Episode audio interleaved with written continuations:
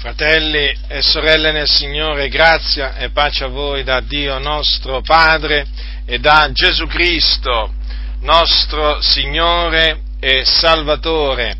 Oggi con la grazia di Dio, mediante le scritture, voglio confutare due errori o comunque due insegnamenti eh, sbagliati che vengono trasmessi in merito alla preghiera. Ora, la preghiera è una parte importante della vita di ogni cristiano, noi siamo chiamati, o meglio, siamo, a noi è ordinato di pregare, quello di pregare è appunto un comandamento. E anche in merito naturalmente alla preghiera eh, ci sono degli insegnamenti falsi che circolano e quindi che bisogna confutare perché gli insegnamenti falsi vanno confutati. Gli insegnamenti falsi, lo ribadisco, sono eh, delle menzogne e in quanto menzogne vanno distrutte, vanno smascherate. Non importa quanto possono sembrare gravi ai nostri occhi, le menzogne sono menzogne e quindi eh, vanno, vanno, confutate e da esse bisogna mettere, bisogna mettere in guardia con ogni franchezza. Ora, il primo insegnamento sbagliato in merito alla preghiera che voglio eh, confutare e che confuterò è quello che sostiene che noi eh, è sufficiente che preghiamo una volta sola, quando ci troviamo nelle nostre necessità, è sufficiente che preghiamo una volta sola per, eh, per ottenere quello di cui, eh, di cui abbiamo bisogno. Ora, dire una cosa del genere è sbagliato, perché è vero che, è vero che ci sono circostanze nella nostra vita in cui eh, basta che si prega una volta sola e si ottiene quello che si è chiesto al Signore. Questo naturalmente è una cosa che credo più o meno tutti noi abbiamo, abbiamo sperimentato, anzi, anzi, dirò di più, ci sono circostanze in cui eh, siamo stati esauditi dal Signore, o, o meglio, Dio ha esaudito i nostri bisogni ancora prima che noi lo invocassimo. E in questo caso si è adempiuta quella parola che è scritta nei profeti, prima che mi invochino io risponderò parleranno ancora che già li avrò esauditi. Anche questo, anche questo abbiamo sperimentato, cioè che ancora prima di invocare il Signore, almeno io l'ho sperimentato, ancora prima che ho invocato il Signore, il Signore mi ha risposto, ma questo non significa che non devo domandare al Signore. Non è sempre così quello che voglio dire, eh? non è sempre così, cioè non avviene sempre che noi eh, veniamo esauditi prima ancora che invochiamo il Signore, o come anche dice sempre lo stesso profeta, parleranno ancora che già li avrò esauditi. È vero, ci sono anche, eh, abbiamo sperimentato anche circostanze in cui, mentre ancora stavamo chiedendo a Dio quella determinata cosa, il Signore ci ha esauditi. Anche questo, anche questo, anche questo è vero. Però rimane il fatto, rimane il fatto che è sbagliato dire che basta pregare una volta sola il Signore per, eh, diciamo, ottenere quella cosa che si è chiesto, perché non è biblico affermare una cosa del genere non è biblico e quindi lo dimostriamo mediante la Sacra Scrittura. Prendiamo l'esempio, prendiamo l'esempio di Gesù, Gesù perfetto esempio, l'esempio da seguire in ogni cosa. Ora, voglio dire, quando Gesù si trovò nel Getsemani, allora prendiamo il Vangelo scritto da Matteo, capitolo, capitolo 26, capitolo 26 di Matteo, è scritto dal versetto 30, eh, versetto 36, dal versetto 36, leggerò alcuni versetti. Allora Gesù, qui naturalmente siamo nella notte in cui Gesù fu tradito, e naturalmente anche arrestato.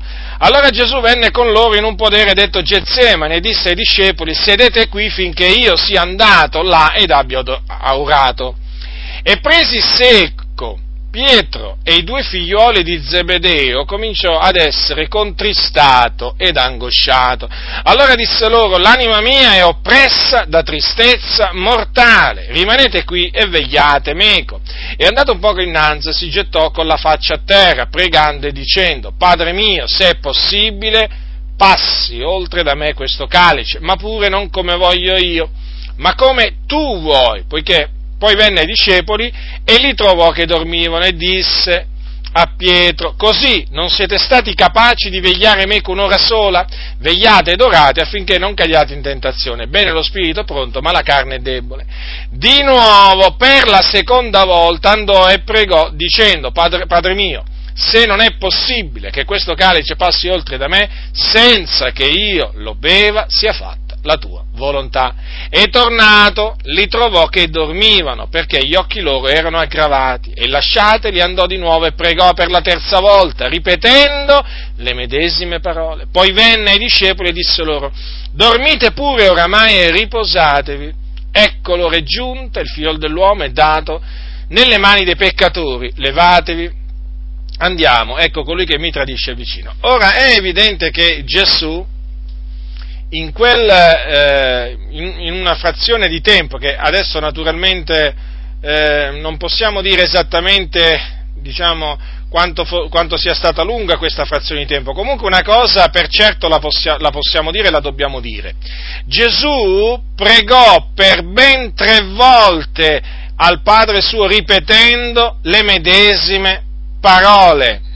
Lo ribadisco, Gesù Cristo, il Figlio di Dio, colui che conosceva la volontà dell'Iddio e Padre suo, colui che fece fino alla fine tutto ciò che al Padre piaceva, pregò per ben tre volte.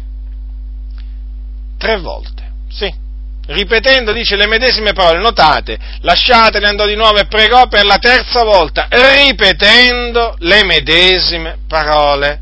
Dunque, è biblico pregare Dio ripetendogli le medesime parole, nel corso naturalmente di un certo periodo di tempo, in altre parole fino a che il Signore non ci risponde. È perfettamente biblico, è aderente all'insegnamento biblico questo comportamento, non è una mancanza di fede, assolutamente, ma è semplicemente un comportamento biblico che anzi mostra, mostra fiducia nel Signore, cioè quella eh, diciamo, eh, fiducia che ti spinge a continuare a chiedere a Dio qualche cosa naturalmente che tu desideri molto. Ora Gesù per ben tre volte fece la stessa preghiera e parliamo naturalmente di Gesù. Ora, se Gesù non si limitò a pregare una volta sola. È vero che ci sono state circostanze in cui Gesù ha pregato una volta sola, ma questo naturalmente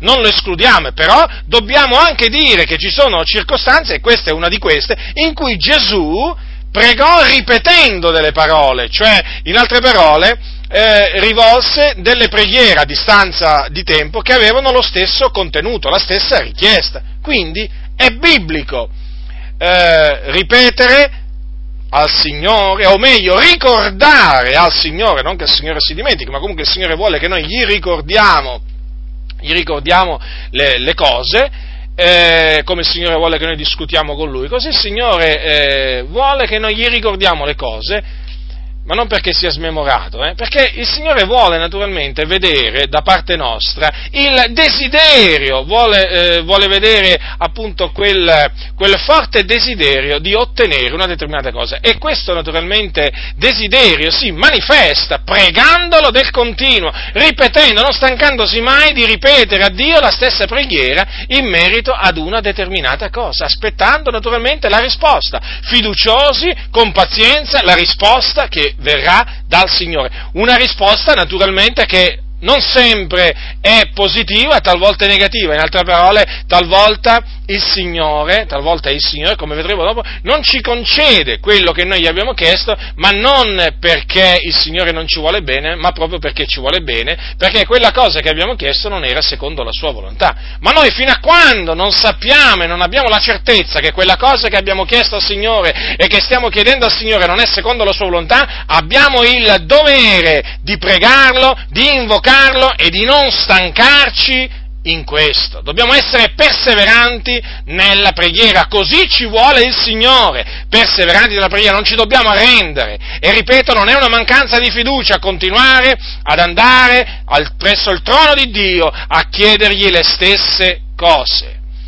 Eh, vi voglio anche naturalmente fare presente che per ben tre volte anche l'Apostolo Paolo, l'Apostolo Paolo, che vi ricordo disse siate miei imitatori, questo lo ricordo spesso, perché quando parliamo dell'Apostolo Paolo dobbiamo sempre tenere presente che lui imitava Cristo. Siate miei imitatori, come anch'io lo sono di Cristo. Quindi Paolo imitava Cristo. Badate, Paolo ha imitato Cristo anche nel chiedere a Dio eh, una determinata cosa per ben tre volte, anche lui. Ancora una volta troviamo il numero 3. Seconda Corinzi, seconda, seconda Corinzi. Allora, capitolo 12 allora leggerò dal versetto 1 alcuni versetti. Bisogna gloriarmi, è Paolo eh, che parla ai Corinzi, seconda epistola di Paolo ai Corinzi, dal capitolo, al capitolo 12, dal versetto, dal versetto 1.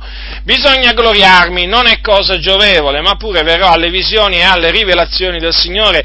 Io conosco un uomo in Cristo che 14 anni fa, se fu col corpo, non so, né so se fu senza il corpo, il Dio lo sa, fu rapito fino al terzo cielo e so che quel tale, se fu col corpo o senza il corpo, non so, il Dio lo sa, fu rapito in paradiso e udì parole ineffabili che non è lecito all'uomo di proferire. Di quel tale io mi glorierò, ma di me stesso non mi glorierò se non nelle mie debolezze, che seppur volessi gloriarmi non sarei un pazzo, perché direi la verità ma me ne astengo perché nessuno mi stimi al di là di quello che mi vede essere, ovvero ode da me.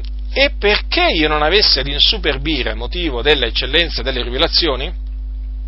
Mi è stata messa una scheggia nella carne, un angelo di Satana per schiaffeggiarmi, onde io non insuperbisca. Tre volte ho pregato il Signore perché lo allontanasse da me ed egli mi ha detto, la mia grazia ti basta perché la mia potenza si dimostra perfetta nella debolezza, perciò molto volentieri mi glorierò piuttosto delle mie debolezze, onde la potenza di Cristo riposi su me. Per questo io mi compiaccio in debolezze, in ingiurie, in necessità, in persecuzioni, in angustie per amore di Cristo, perché quando sono debole, allora sono forte. Dunque l'Apostolo Paolo aveva avuto delle eccellenti rivelazioni da parte del Signore.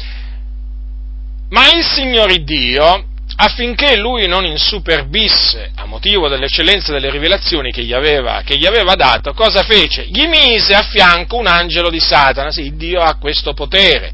Eh, naturalmente lui è il governatore, Dio è il governatore dell'universo e persino gli angeli di Satana sono alla fine sempre, devono sottostare alla sua volontà ai suoi ordini. E in questo caso, vedete, il Dio gli mise un angelo di Satana a Paolo per fare che cosa? E non mica per fargli del bene, in questo senso, eh, per, non, per, non, fargli del bene, perché glielo mise a fianco per schiaffeggiarlo, per schiaffeggiarlo, eh, badate bene, affinché Paolo non insuperbisse.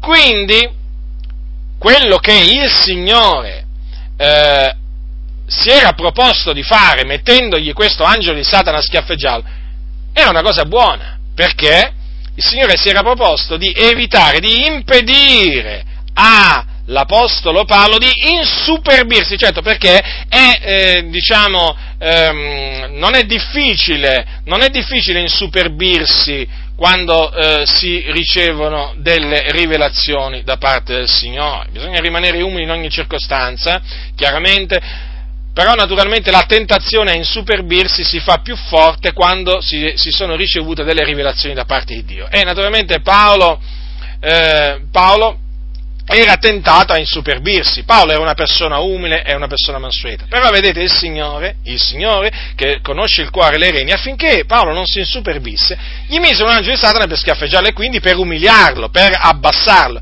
Naturalmente il fine era un fine buono. Nonostante naturalmente di, quell'angelo di Satana lo schiaffeggiasse a Paolo, però il, il, fine che si era proposto di Dio di fare a Paolo, eh, cioè il, quello che Dio si era proposto di fare a Paolo era qualcosa di buono, certo, mantenerlo umile. Perché? Perché Dio ci vuole umili e vuole che noi rimaniamo umili e sa come mantenerci umili. Lo sa il Signore, lo sa, sa come mantenerci umili. Perché il Signore ci conosce, ci conosce bene e naturalmente ha tante maniere per mantenerci, per mantenerci, umili, cioè per evitare che noi ci insuperviamo. In questo caso, ecco, ha, eh, ha, usato un angelo di Satana nei confronti di Paolo. Allora, che cosa ha fatto naturalmente l'Apostolo Paolo? Chiaramente l'Apostolo Paolo in questo caso pregò il Signore. Eh, pregò il Signore. Quante volte l'ha pregato? Tre volte. Infatti lo dice tre volte. Non è che ha detto ho pregato una volta il Signore. No, tre volte. Come qualcuno dirà, una volta non era sufficiente. Eh, evidentemente non era sufficiente. Pre- pregò tre volte il Signore. Per quale ragione? Cioè, pregò il Signore affinché allontanasse quell'angelo di Satana. Sì, ma la risposta quale fu?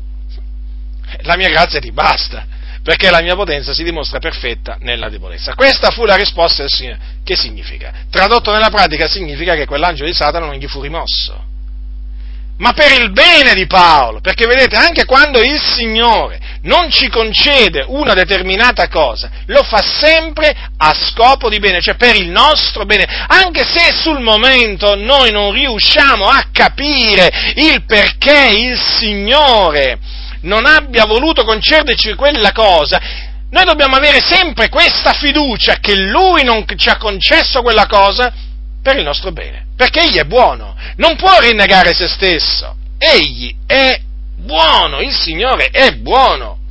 Ora dice allora Paolo che il Signore gli ha risposto in questa maniera. Come potete vedere, il Signore, non rimuovendogli l'angelo di Satana, ha fatto sì che eh, la potenza del Signore, eh, la potenza di Dio, si dimostrasse perfetta, cioè si manifestasse nella sua pienezza nella vita di Paolo, appunto nella sua debolezza. Perché ecco perché poi dirà Paolo, quando sono debole, allora sono forte.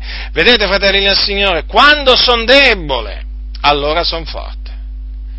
E questo naturalmente, la, la potenza del Signore si sperimenta nella debolezza quindi nella necessità. In questo caso l'Apostolo Paolo sperimentò la potenza del Signore perché veniva schiaffeggiato. La potenza del Signore si dimostra perfetta quando si è perseguitati, quando si è ingiuriati, quando veramente ci si trova in distrette profonde, in angustie, per amore di Cristo naturalmente, eh? Badate bene. Badate bene, perché qui stiamo parlando sempre di cose che ci avvengono a motivo di Cristo. Eh, qui non stiamo parlando dei guai. Perché quando un credente disubbidisce al Signore e si riempie di guai, eh, state tranquilli che quelle cose lui non le sta patendo per amore di Cristo, ma le sta patendo perché se le merita. Eh, certo, sono guai. La Bibbia dice che l'empio è pieno di guai. Eh. Molte sono le afflizioni del giusto, ma l'Eterno lo libera da tutte. Però gli empi sono pieni di guai, certo, perché l'empio disubbidisce ai comandamenti del Signore e quindi si riempie di guai. E quelli quindi, quei, quei credenti che disubbidiscono al Signore, sono caparbi di cuore, eh? e naturalmente poi si trovano nei guai, nelle distrette. Badate bene che quelle distrette non è o necessità, eh? non è che sono necessità per amore di Cristo. Facciamo un esempio. Facciamo un esempio, un credente, eh, uno che contrae debiti, eh? Uno che contrae i debiti, a un certo punto non può più pagare i debiti. Eh?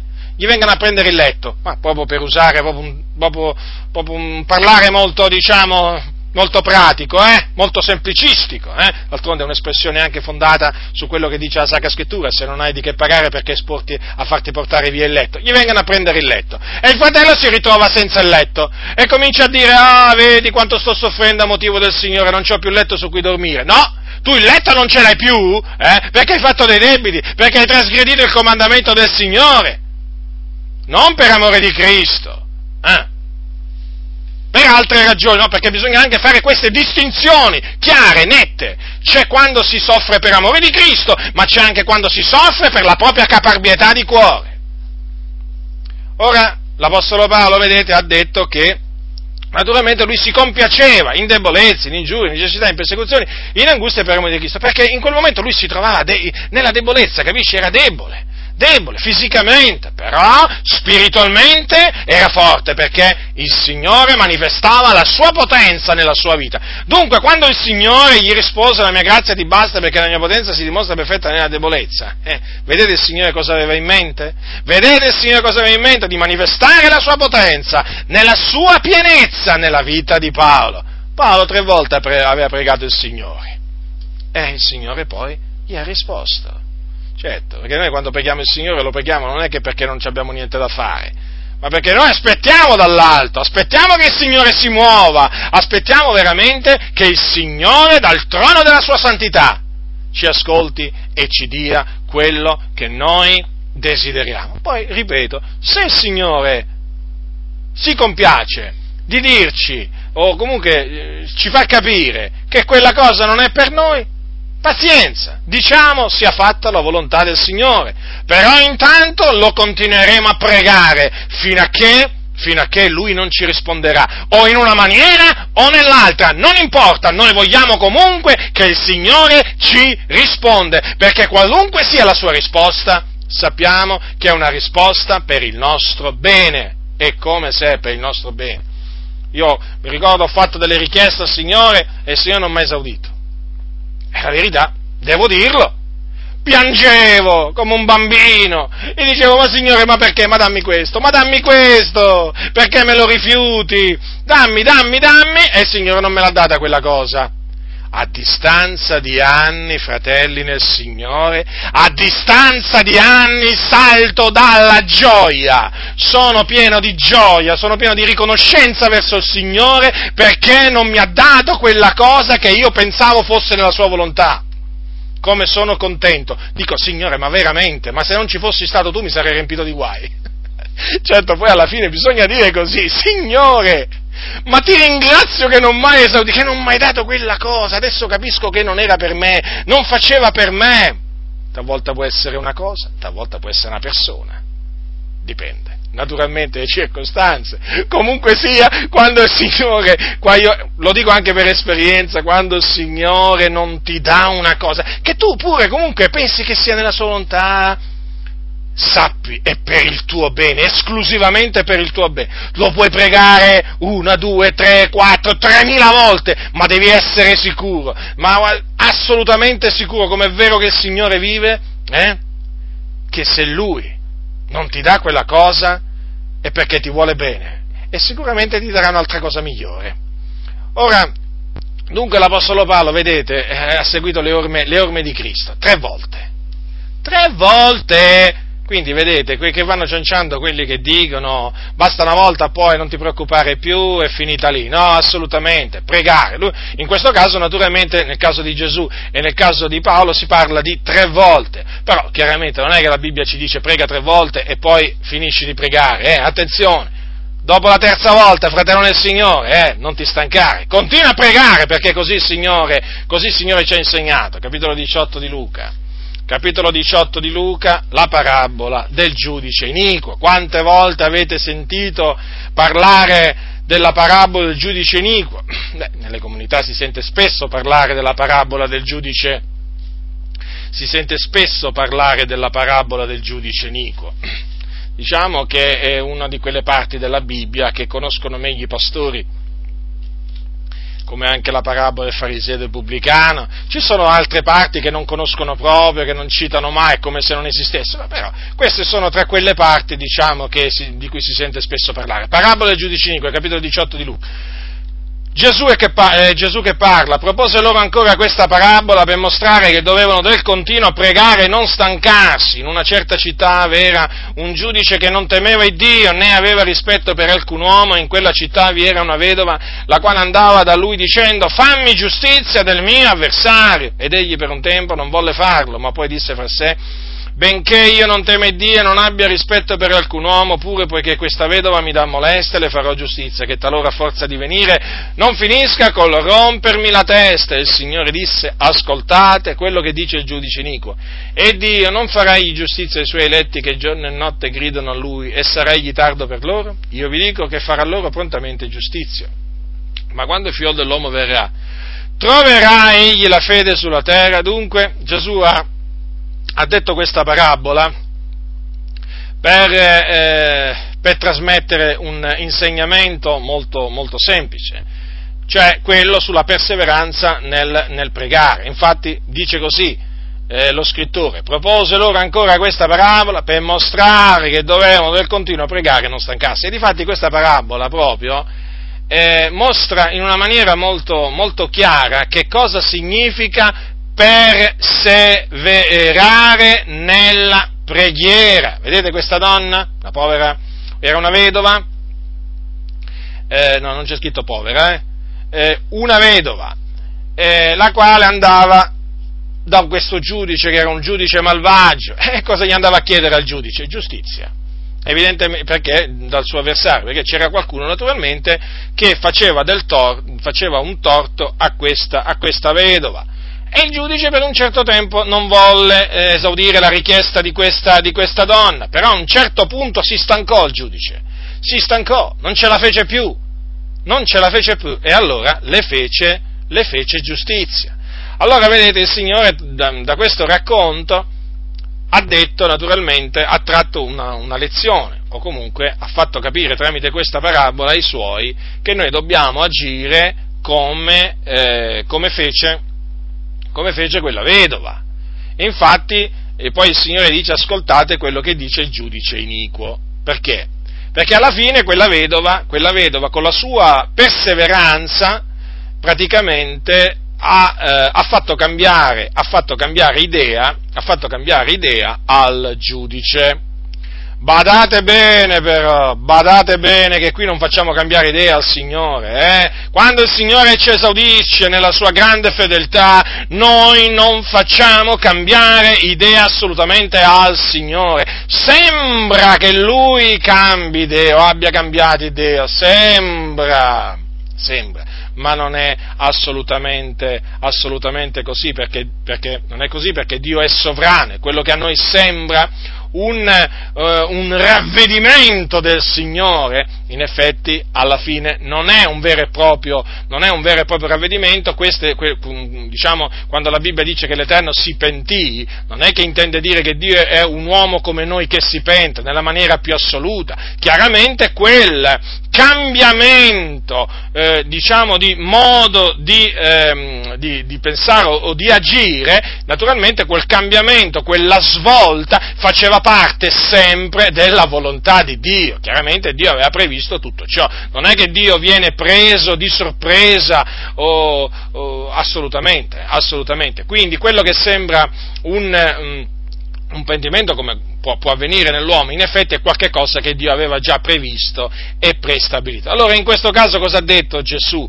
Dio non farà egli giustizia ai suoi eletti che giorno e notte chiedono lui. Come dire? Come dire? Ma se un giudice, un giudice iniquo, un giudice malvagio che non teme Dio ha fatto giustizia, diciamo, a, un, a, una, a, una, donna vedova, perché questa non si è stancata di andare da lui, vedete, non si è stancata, ha persistito nell'andare dal giudice e alla fine il giudice si è arreso e le ha fatto giustizia. Allora dico, ma se un giudice iniquo, il Signore ha voluto dire questo, ma se un giudice iniquo, eh, si è comportato così, allora Dio, Dio il giusto giudice, il giusto giudice, eh, colui davanti al quale veramente, eh, colui che ha davanti a sé la causa dell'orfano, della vedova, del povero, eh, di tutti quelli che sono angariati, sfruttati, oppressi. Sapete che la causa loro è davanti al Signore?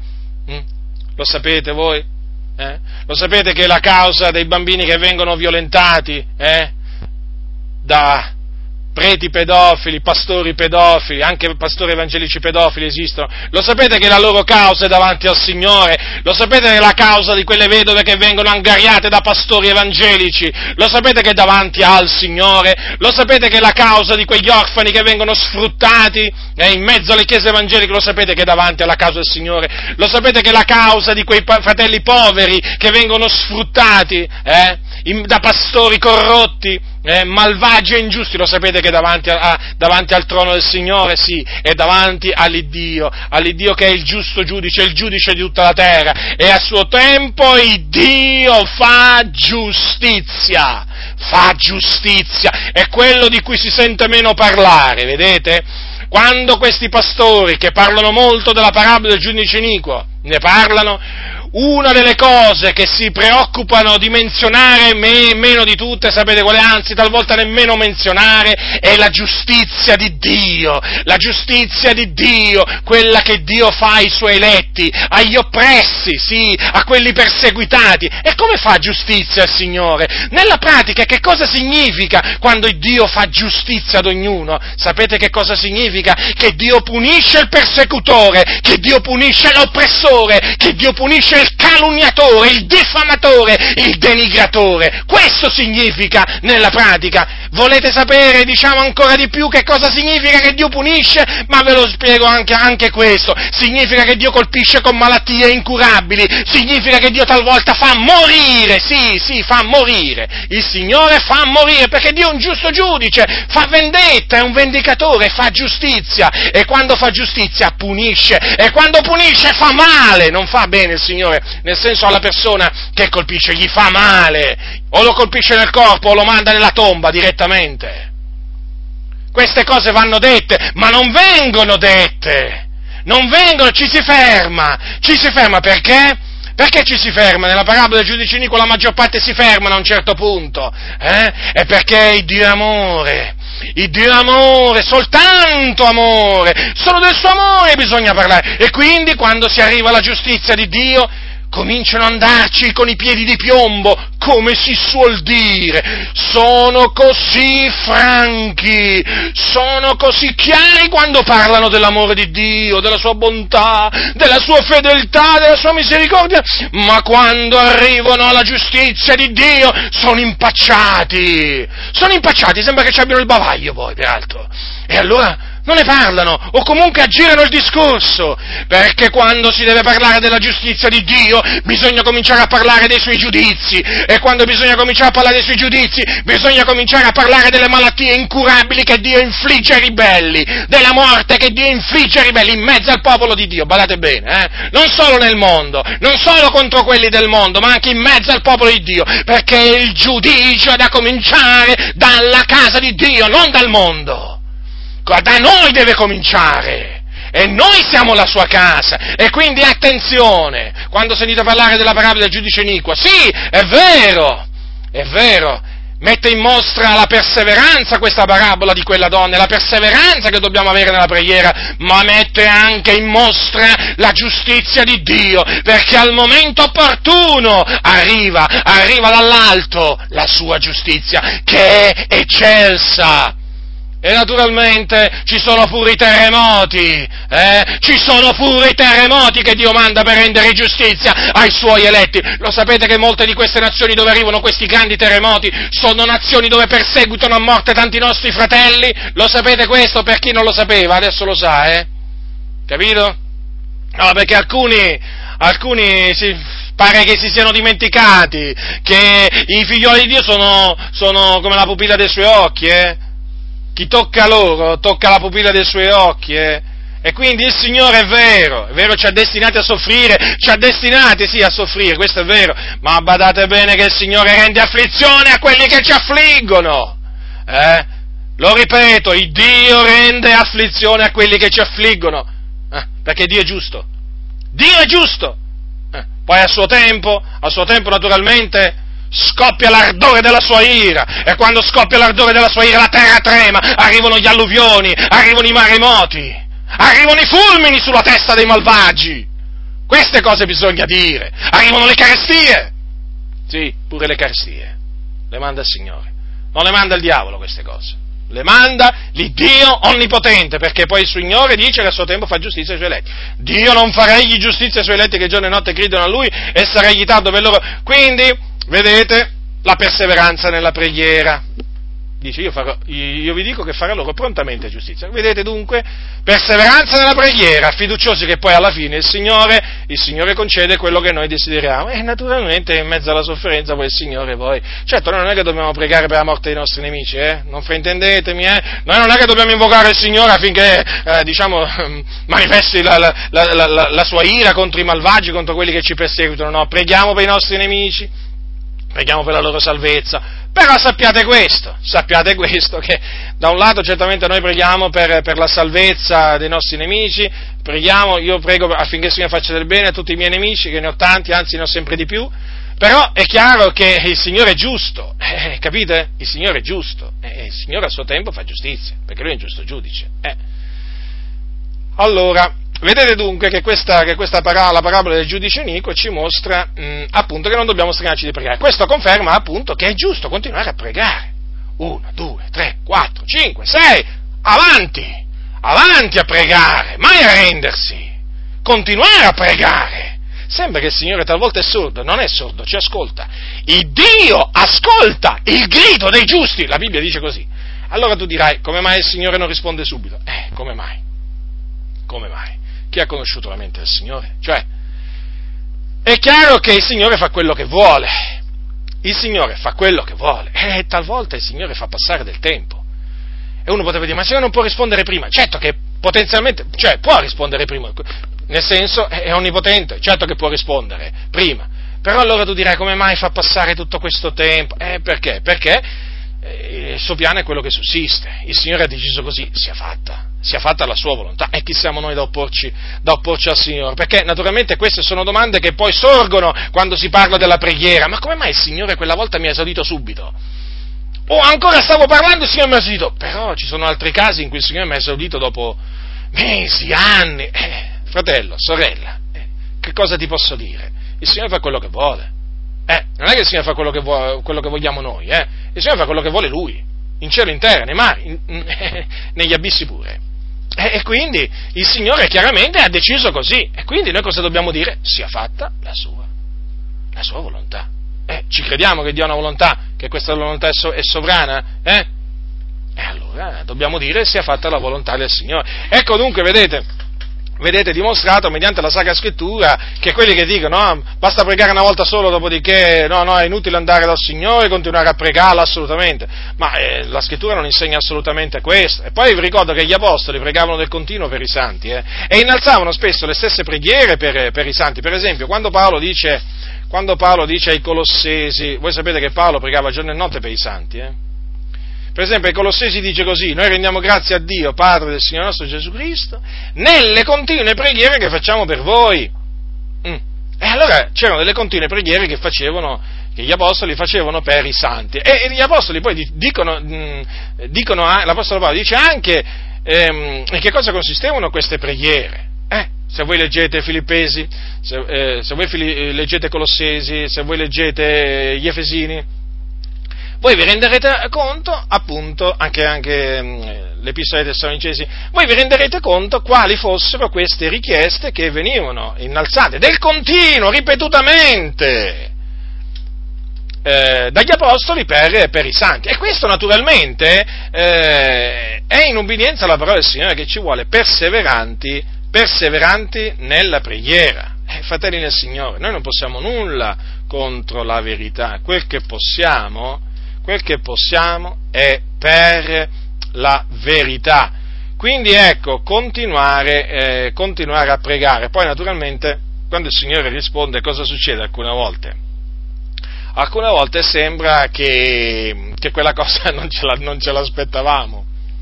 Io vi ricordo, vi ricordo che a casa di Maria, a casa di Maria, secondo quello che dice la Sacra Scrittura, c'erano dei fratelli che pregavano per Pietro vi ricordate che Pietro era stato messo, era stato messo in carcere, era stato messo in carcere dal re, dal re Erode. Però la scrittura dice che i fratelli, la Chiesa, dice così, Pietro dunque era custodito nella prigione, ma fervide preghiere erano fatte dalla Chiesa a Dio per, per lui. Poi quando il Signore ha risposto naturalmente a queste fervide preghiere, liberando liberando Pietro, ecco che, ecco che naturalmente c'erano dei fratelli che pregavano a casa di Maria, madre di Giovanni, soprannominato Marco, Naturalmente quando Pietro rispo, quando Pietro si presentò poi eh, lui personalmente a casa, a casa, di Maria, voi sapete la storia che quando la serva chiamata Rode eh, andò ad ascoltare, dice, riconosciuta la voce di Pietro, per l'allegrezza non aprì l'uscio, pensate quant'era contenta, pensate quant'era contenta quando sentì la voce di Pietro, era così contenta che si dimenticò di aprire proprio la porta a Pietro, e così, dove andò? Andò ad annunziare che Pietro stava, a quelli che erano dentro a pregare naturalmente, che Pietro stava davanti alla porta, ma vi rendete conto, quelli stavano pregando per Pietro, a un certo punto quella donna gli, va, gli, gli, dice guardate che Pietro è qui davanti alla porta e cosa gli dicono? Tu sei pazza. Eh, ma quella non, è, non, non, si riteneva assolutamente pazza, non era, fa, non era pazza, infatti dice ma ella asseverava che era così ed essi dicevano il suo angelo, ancora vedete non erano, non erano persuasi, no? Prima mm, gli hanno detto tu sei pazza, poi hanno detto ma è il suo angelo eh, ma Pietro che faceva? Pietro continuava a picchiare e allora a un certo punto aprirono, lo videro e stupirono. Cosa voglio dire? Che naturalmente preghiamo, preghiamo, preghiamo, poi quando il Signore, quando il Signore ci risponde, allora naturalmente o, eh, o, pare veramente che in quel momento lì non, non, comprendiamo più in effetti che quella è la risposta del Signore, o altrimenti naturalmente ci, eh, ci stupiamo. Certo è giusto stupirci, però talvolta in effetti sembra che, eh, sembra che ci meravigliamo che il Signore ci ha, ci ha, risposto, in effetti non dovrebbe mai essere così, perché noi sappiamo che il Signore, il Signore ci risponde, però sapete quando il Signore risponde veramente, eh, io ho potuto appurare questo, che in quel momento ti sembra di sognare, e non è un sogno, è la realtà proprio, è la realtà, ci pareva di sognare, la scrittura dice, quando il Signore ti risponde dopo soprattutto dopo tanto tempo, soprattutto dopo tanto tempo. Quando pensi oramai che sia persa ogni speranza, allora quando il Signore ti risponde dopo, aver, dopo che lo hai invocato per tantissime, tantissime, tantissime volte, gli hai ripetuto le stesse parole, quando il Signore ti risponde ti sembra di sognare ti sembra di sognare, sei oltremodo stupito, meravigliato, sbigottito alla sua presenza e dice Signore, ma allora mi hai ascoltato? Eh sì, il Signore ci ascolta, ci ascolta e come? E comunque questo naturalmente perché il Signore, perché il Signore è buono e perché il Signore, e perché il Signore è fedele. Dunque, come potete vedere alla luce della Sacra Scrittura, quelli che dicono che no, prega una volta sola, non, non c'è bisogno poi che che innalzi a Dio altre preghiere, non continuare a ripeterglielo al Signore.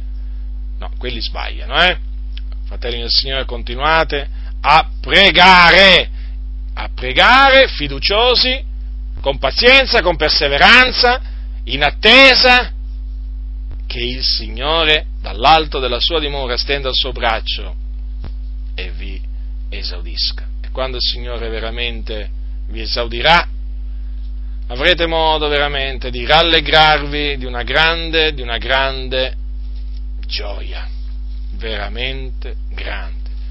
Tu mi hai rallegrato col tuo operare, diceva il salmista, è proprio vero, il Signore, il Signore ci rallegra col suo operare. Dobbiamo veramente riconoscere che quando il Signore ci esaudisce ci dà veramente una gioia nel cuore, ma una gioia che è veramente incontenibile, cioè viene da piangere, viene da saltare, perché uno veramente si rallegra nel cospetto del Signore. Sì, si può pure saltare nel cospetto del Signore. Non è peccato mettersi a saltare davanti al Signore, dopo che il Signore, quando il Signore ti esaudisce, dopo che veramente tu lo hai invocato tanto tempo, veramente, salta, salta pure, fratello, sorella del Signore, non ti preoccupare. Salta pure dalla gioia e glorifica il nome, il nome del Signore Ora, naturalmente, quando si prega il Signore, si prega anche per i propri familiari, parenti non convertiti.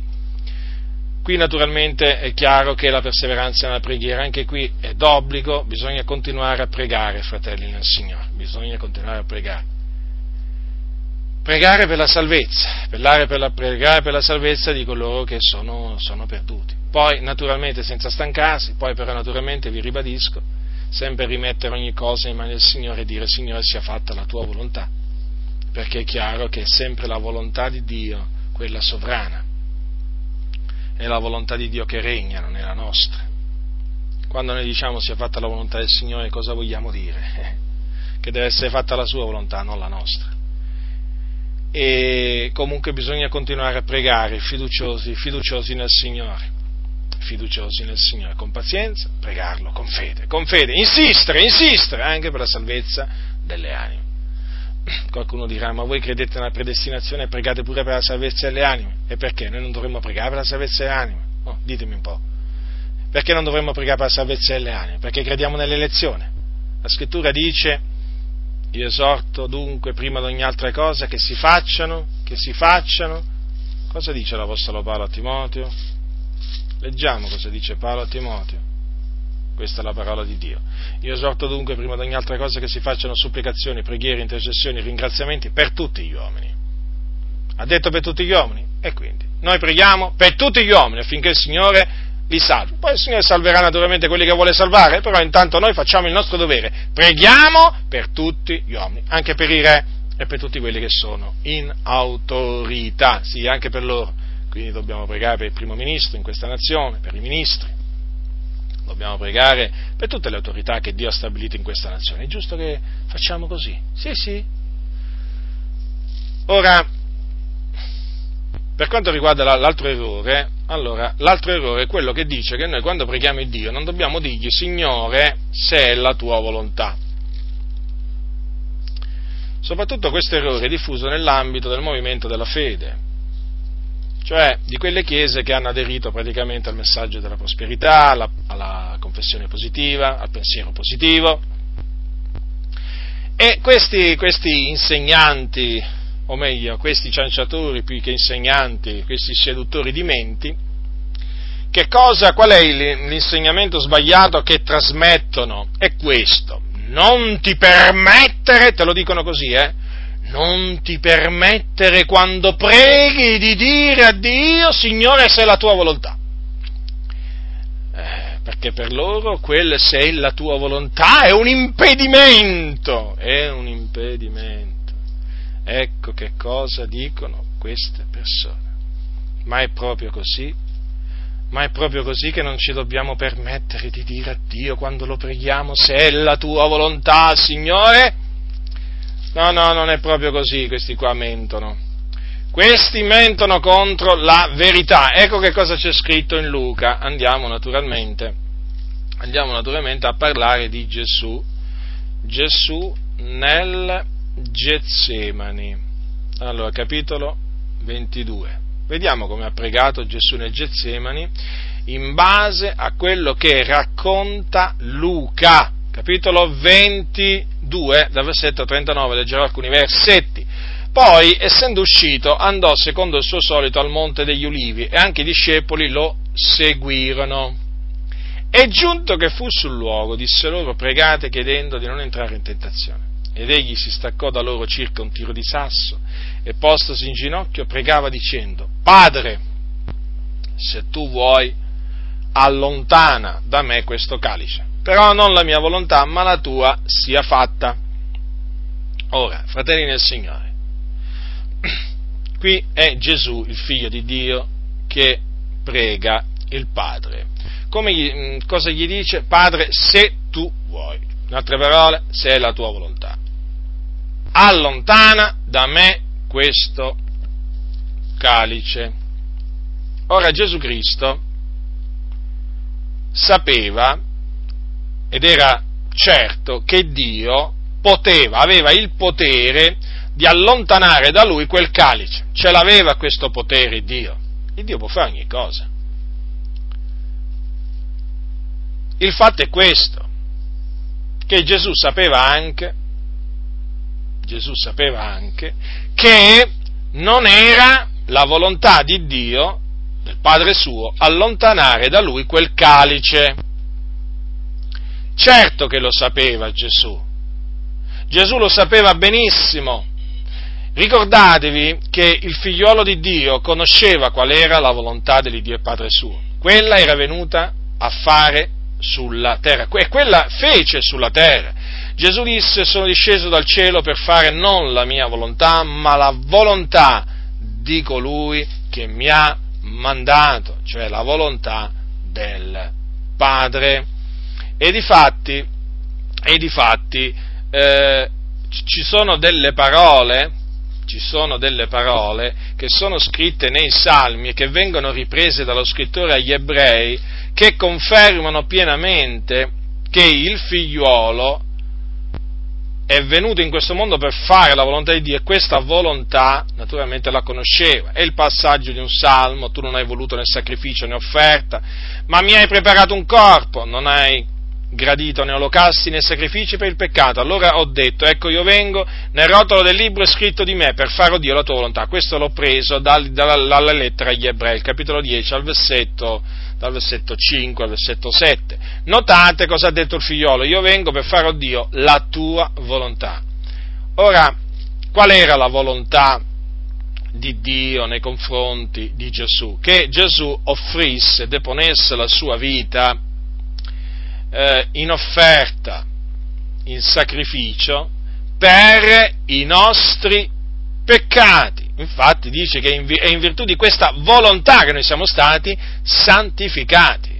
Proprio di questa volontà che il figliuolo ha compiuto.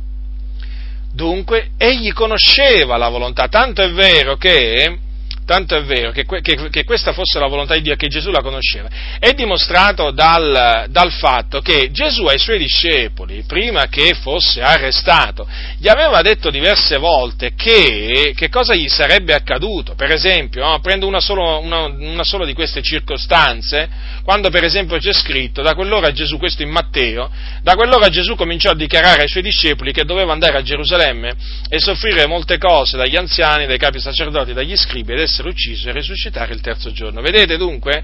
Gesù lo sapeva quello che gli sarebbe accaduto, sarebbe, lo sapeva che quel calice non si sarebbe allontanato da lui, ma che l'avrebbe dovuto bere tutto fino in fondo. E poi vi ricordo che Gesù, eh, secondo quello che eh, trascrive eh, Giovanni dice così al eh, capitolo 10, versetto 17, dice, per questo mi ama il Padre, perché io depongo la mia vita per ripigliarla poi, nessuno me la toglie, ma la depongo da me. Io ho potestà di deporla, ho potestà di ripigliarla. Quest'ordine ho ricevuto dal Padre mio. Quindi, vedete, Gesù, ancora prima di fare quella preghiera nel Getsemani, sapeva esattamente quello che gli aveva ordinato di Dio e Padre suo sapeva bene quello a cui stava andando incontro, a cui sarebbe andato incontro, Sa- sapeva bene che tipo di morte avrebbe fatto, come sapeva bene anche che sarebbe stato tradito da uno dei suoi discepoli e così via. Naturalmente sapeva pure che sarebbe stato risuscitato il terzo giorno. Sapeva tutto ciò, naturalmente perché tutto ciò faceva parte della volontà di Dio, eppure nel Getsemani Eppure nel Getsemani Gesù disse, Padre, se tu vuoi, se nella tua volontà, allontana da me questo calice. Vedete? Gesù ha detto, se è la tua volontà, Padre. Ha peccato Gesù dicendo queste parole? No. Ha mancato di fede? Non mi pare. Anzi, qui se c'è qualcuno che manca di fede sono proprio questi cianciatori, che da un lato dicono quando pregate dite non, signor, non, dite, non dite se è la tua volontà o Dio, e poi sono quelli che naturalmente ti, ti assillano, ti, eh, ti, bombardano con i versi della Bibbia che dicono che devi dare denaro, devi dare denaro, devi dare denaro, e non sono mai sazi di denaro, Sem- più ne hanno e più ne vogliono avere, non sono mai sazi, hanno un ventre che è insaziabile, è il loro Dio. Il loro ventre è, è, è il loro Dio, no? Perché questi servono il loro ventre e non è mai sazio, sempre soldi, decime dopo decime offerte, dopo offerte di ogni genere, si stanno inventando, adesso stanno dando dei nomi alle offerte, più, i, i, più svariati nomi stanno dando alle offerte, no? Sempre per invogliare, naturalmente, poi promettendo benedizioni di tutti i generi, perché devono invogliare, devono stimolare il popolo a dare soldi per l'opera del Signore. Vedete quanta fede hanno questi? Questi hanno così tanta fede che fanno proprio il contrario di quello che faceva Gesù e gli Apostoli. Il contrario. Il contrario! Gesù diceva datevi sarà dato. Gli apostoli dicevano dia ciascuno secondo che ha deliberato in cuor suo. Poi naturalmente fidenti che il Dio avrebbe messo in cuore a Tizio, Caio, Sempronio di dare per l'opera del Signore, e invece questi non è che dicono solo date, no, questi qui scoginano tutte le maniere possibili, più inverosimili, per estorcere denaro al popolo di Dio, perché qui si deve parlare di estorsione. Qui si deve parlare di estorsione, quando ci sono predicatori che Sì, sì, gli stessi predicatori che poi dicono non dire mai sì, sì, al, Signore se la tua volontà. Questi stessi predicatori poi sono quelli che ti maledicono se non gli dai offerte, sono quelli che naturalmente se non dai la decima ti dicono che sei un ladro, sei un ladro. Vi rendete conto che cosa arrivano a dire questi predicatori, questi ribelli? Che chi non dà la decima è un ladro. Io quando sento queste cose mi indigno, mi indigno fortemente, perché i ladri sono loro sono loro i ladri! Loro che tengono la borsa e che tirano fuori da quella borsa poi naturalmente li prendono dalle offerte per farsi la loro bella vita e naturalmente eh, alle spalle proprio dei credenti si danno i piaceri e naturalmente spendono, spendono il denaro, il denaro delle offerte in una maniera veramente ingiusta e sbagliata, perché appunto il loro Dio, il Dio di questa gente è il ventre, eppure sono quelli che ti dicono fratello, non dire mai a Dio se è la tua volontà. Pensate voi quanta fede hanno questi vorrebbero far credere che hanno tanto di quella fede. Pensate che hanno così tanta fede che vanno in giro con le guardie del corpo. Ma pensa un po', ma pensa un po', e poi devo sentirli dire dal pulpito, non dire a Dio se è la tua volontà, perché sicuramente Dio è la sua volontà. E allora io dico una cosa, e perché tu vai in giro con le guardie del corpo? Eh? Non hai fede che il Signore ti protegge? Non hai fede che il Signore manda i suoi angeli attorno a te a proteggerti? Non hai fede in quel passo della scrittura che dice il Signore guarderà il tuo uscire e il tuo entrare? C'hai bisogno delle guardie del corpo e per giunta armate? Mm? e giustifichi la loro presenza con vari sofismi? Ipocrita! E poi tu sei quello che dal pulpito eh, si permette di dire al popolo? Non dire a Dio se è la tua volontà. E tu che fai? E tu che fai? Fai la volontà di Dio circondandoti di, di guardie del corpo? Hm? È questa quella grande fede che c'hai nel Signore? Eh? Ma quale fede? Ma quale fede? Tu saresti ricco in fede, tu sei un miserabile. Sei un miserabile. Così ti definisce la Sacra Scrittura. Gli apostoli non andavano in giro con le guardie del corpo. Gli apostoli andavano in giro con gli angeli del Signore. Quelle sono le guardie del corpo. Le nostre guardie del corpo sono gli angeli del Signore. Sono armati? È come se sono armati. Sono armati sì. E ci proteggono. Ci proteggono sì. Noi non abbiamo bisogno di, di assoldare guardie del corpo, perché ce l'abbiamo già le guardie del corpo.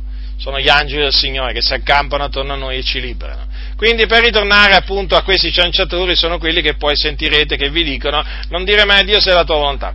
Che poi peraltro bisogna dire una cosa, che questi qua sono quelli che ti inducono a chiedere a Dio le cose più strambe eh sì, perché loro dicendoti così che cosa ti vogliono far capire? Tu a Dio gli puoi chiedere qualsiasi cosa, qualsiasi cosa, gli vuoi chiedere una Ferrari, e chiedi una Ferrari, e Dio è buono.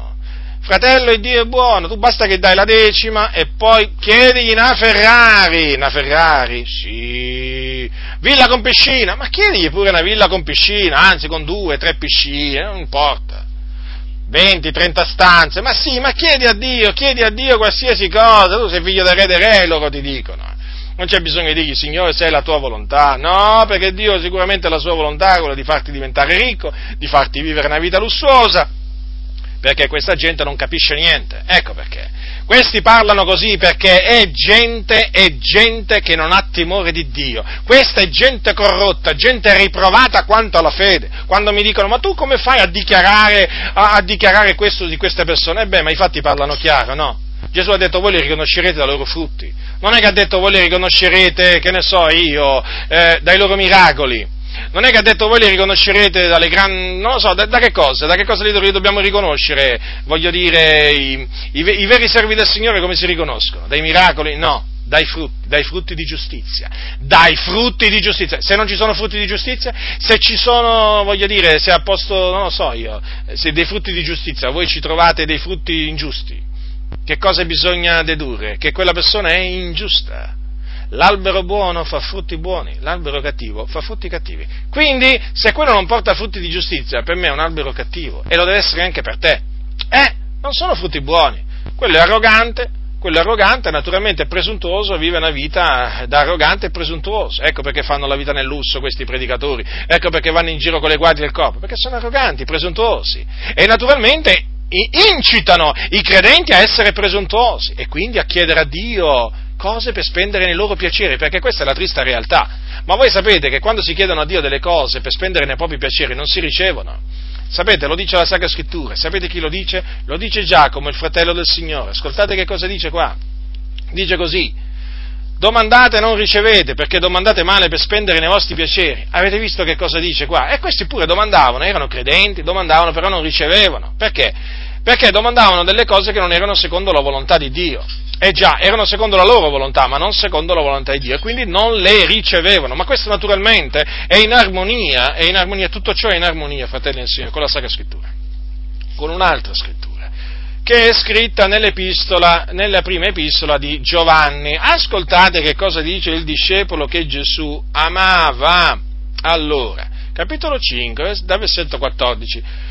Questa è la confidenza che abbiamo in Lui, che se domandiamo qualcosa secondo la Sua volontà, Egli ci esaudisce. Se sappiamo che Egli ci esaudisce, in quel che gli chiediamo, noi sappiamo di avere le cose che gli abbiamo domandato. Notate bene però, notate bene, che il Dio eh, ci esaudisce se noi gli domandiamo qualcosa che è secondo la Sua volontà. Quel se cosa significa? Eh, eh, che se invece noi gli chiediamo qualcosa che non è secondo la Sua volontà, il Dio, il Dio non ci esaudisce.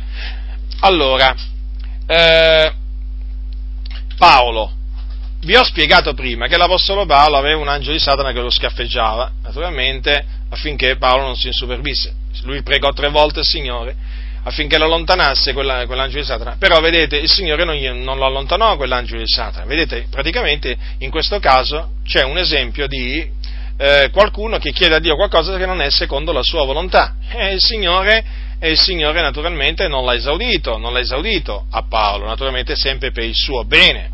Ma perché mai bisogna preoccuparsi?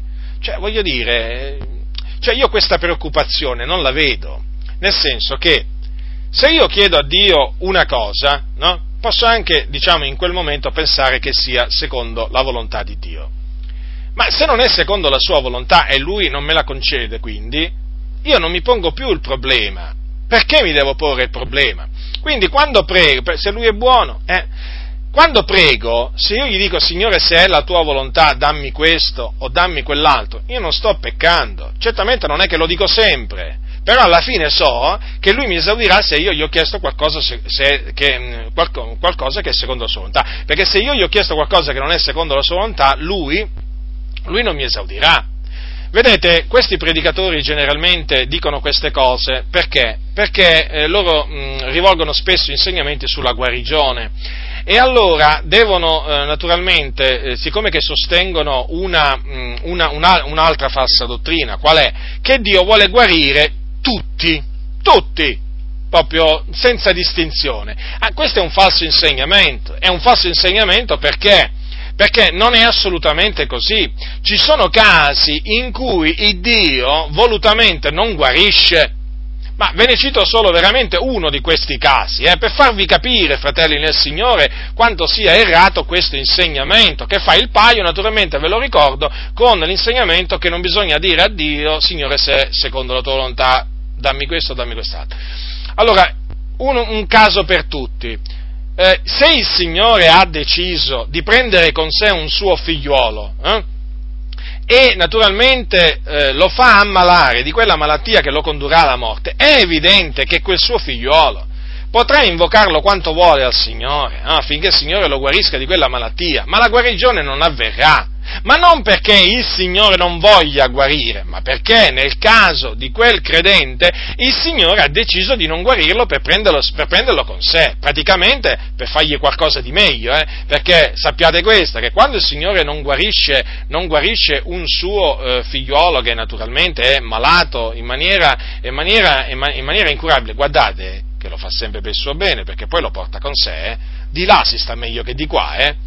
Cioè, non dimentichiamocele mai queste cose, fratelli nel Signore. Eh? Andare col Signore è meglio che rimanere qua, eh, sulla faccia della terra. No? no? questo lo dico in caso qualcuno, eh, diciamo, se lo sia dimenticato, eh? perché Paolo diceva che è cosa di gran lunga migliore di partirsi da questa tenda e andare ad abitare col Signore. Essere con Cristo è cosa di gran lunga migliore, eh? cioè di partirsi da questo corpo, eh, diciamo, corruttibile, debole, eh? malato, quando è malato, guardate che non è che c'è da pentirsi, eh, non è che poi uno vuole ritornare sulla faccia della terra, una volta che poi si è col Signore si sta di gran lunga meglio là col Signore. Bisogna ricordare pure questo ai fratelli, perché talvolta alcuni, non so, si lasciano prendere da chissà quale angoscia, ma non temere, col Signore si sta meglio, dove sta il problema? Allora vi stavo dicendo, vi stavo dicendo che ci sono appunto questi casi, per esempio Eliseo, Eliseo era un profeta, un profeta di Dio, un uomo che aveva fede, un uomo che aveva persino, diciamo, operato guarigio- una guarigione, per esempio nel caso di, del, eh, di Naaman il Siro, no? il Signore si usò di Eliseo per guarire il, il, il lebroso Naaman, Naaman, il Siro. Eppure la Bibbia dice che cadde malato, Eliseo, badate, cadde malato di quella malattia che lo doveva condurre alla morte. Se Dio ha stabilito così, si è fatta la sua volontà. È evidente che in quel caso uno non è che smette di credere che Dio possa o, o voglia guarire, però se prega il Signore e dice, Signore, Signore, guariscimi, però sia fatta la tua volontà. È evidente che prega in una maniera giusta, perché se il Signore ha deciso di prenderlo, di prenderlo con sé, non lo guarirà. Non lo guarirà, comunque salverà l'anima sua perché lo porterà con sé in cielo.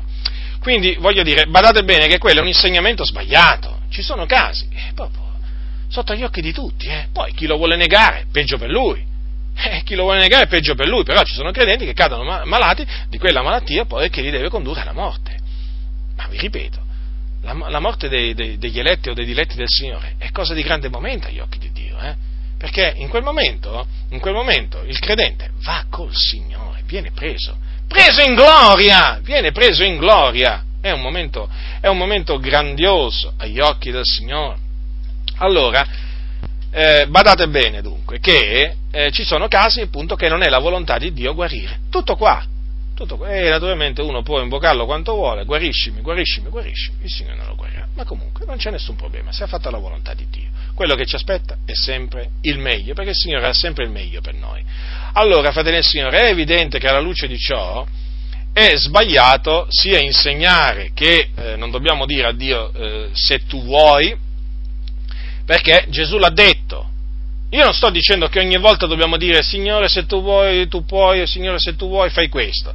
Però se uno lo dice non sbaglia, non pecca, come invece vorrebbero far credere questi. Assolutamente no, perché Gesù non ha peccato. Gesù non ha conosciuto peccato, eppure ha detto, Padre, se tu vuoi allontana da me questo carcere, però disse poi, pure non la mia volontà ma la tua sia fatta, perché poi alla fine, chiaramente, chiaramente noi diciamo, Signore, se tu vuoi fai questo, però naturalmente poi sempre ci arrendiamo alla volontà, ci sottomettiamo alla volontà di Dio e diciamo, Signore, comunque, sempre non la mia volontà, ma la tua sia fatta. Stando così, stiamo tranquilli, rimaniamo sempre nel senso nella Sacra Scrittura, non ci allontaniamo da ciò che è scritto, non andiamo al di là di quello che è scritto, semplicemente ci atteniamo a quello che sta scritto, che, che ne dicano questi, che vogliono far credere chissà che cosa, che hanno tutta questa fede da spostare i monti, poi alla fine si perdono, nel mondo dicono in un bicchiere d'acqua, perché poi è vero, alla fine si manifestano per quello che sono, dei miserabili, perché quando quando poi devono manifestare la loro fede, no? quando, quando, devono esercitare la loro fede affinché il Signore gli provveda, eh, gli, gli provveda diciamo, quello di cui hanno bisogno, sembrano dei mendicanti sembrano dei mendicanti dal pulpito, dai, ci sono dei predicatori che dal pulpito si mettono quasi a piangere, anzi alcuni si proprio mettono a piangere. E dov'è tutta sta fede? Ma dov'è tutta sta fede? Predicatori della prosperità, ci avete così tanta fede che quando predicate, che quando predicate sul dare sembrate dei mendicanti, dei mendicanti, peggio, peggio di, veramente dei mendicanti che si trovano per strada perché quelli talvolta ti chiedono solo una volta, diciamo, di, di dargli qualcosa. Questi invece, predicatori mendicanti, stanno continuamente a mendicare, a mendicare, a mendicare. Uh, ti bombardano, ti bombardano e ti guardano pure male, eh? Ti guardano pure male se non, riempi, se non gli riempi il ventre, peggio per loro. Si sono incamminati proprio, proprio questi qua si sono incamminati, sono andati dietro i traviamenti di Balaam, come dice la Sacra Scrittura. Ora dunque, fratelli del Signore, dunque, alla, alla luce della Sacra Scrittura, vi ho dimostrato appunto che sbagliano sia quelli che dicono che basta pregare una volta sola, appunto e basta, non continuare a, a, diciamo, a, a persistere nella preghiera, a chiedergli sempre le stesse cose al Signore, basta una volta, no, sbagliano questi, ma sbagliano anche quelli che dicono che, eh, eh, che noi non dobbiamo dire a Dio quando lo preghiamo, Signore, se tu vuoi o se è la tua volontà perché la Bibbia ci autorizza, ci autorizza sia a pregare più volte, ripetutamente, con perseveranza, anche riguardo sempre a una solita, a una solita richiesta, e ci autorizza pure a dire, Padre, se tu vuoi. Se tu vuoi, cioè secondo la tua volontà. Però naturalmente non vi dimenticate mai poi di dire, ma pure non la mia volontà, ma la tua sia fatta. Dunque, fratelli del Signore, rimanete attaccati alla parola del Signore, non vi lasciate, non vi lasciate sedurre da vani ragionamenti, e naturalmente quando incontrerete, eh, perché li incontrerete, se non li avete già incontrati li incontrerete, quando incontrerete chi vi dirà ma no, ma no, ma tu non devi dire a Dio se tu vuoi, eh, allora, allora rispondetegli così, allora come mai Gesù ha detto Padre se tu vuoi? Eh? Dunque, state saldi, attaccati alla parola del Signore. La grazia del Signore nostro Gesù Cristo sia con tutti coloro che lo amano con purità incorrotta.